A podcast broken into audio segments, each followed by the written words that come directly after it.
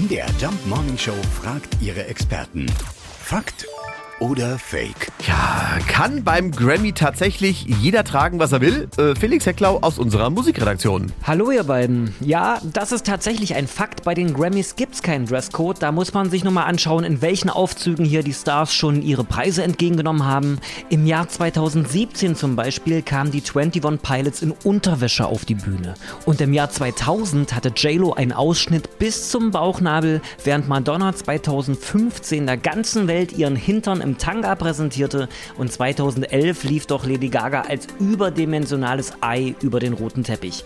Also ihr merkt schon, die Promis geben hier wirklich alles, um aufzufallen. Es ist also tatsächlich so. Beim Grammy Award gibt es weniger Abendkleid als vielmehr tiefe Ausschnitte oder sogar gleich Unterwäsche. Ja, und äh, irgendwo dazwischen befinden wir uns an so einem Montagmorgen. die MDR Job Morning Show hat nämlich auch keinen Dresscode. Was ziemlich leicht zu erahnen ist. Gott sei Dank ist das so. Fakt oder Fake? Jeden Morgen um 5.20 Uhr und 7.20 Uhr in der MDR Jump Morning Show mit Sarah von Neuburg und Lars Christian Kade.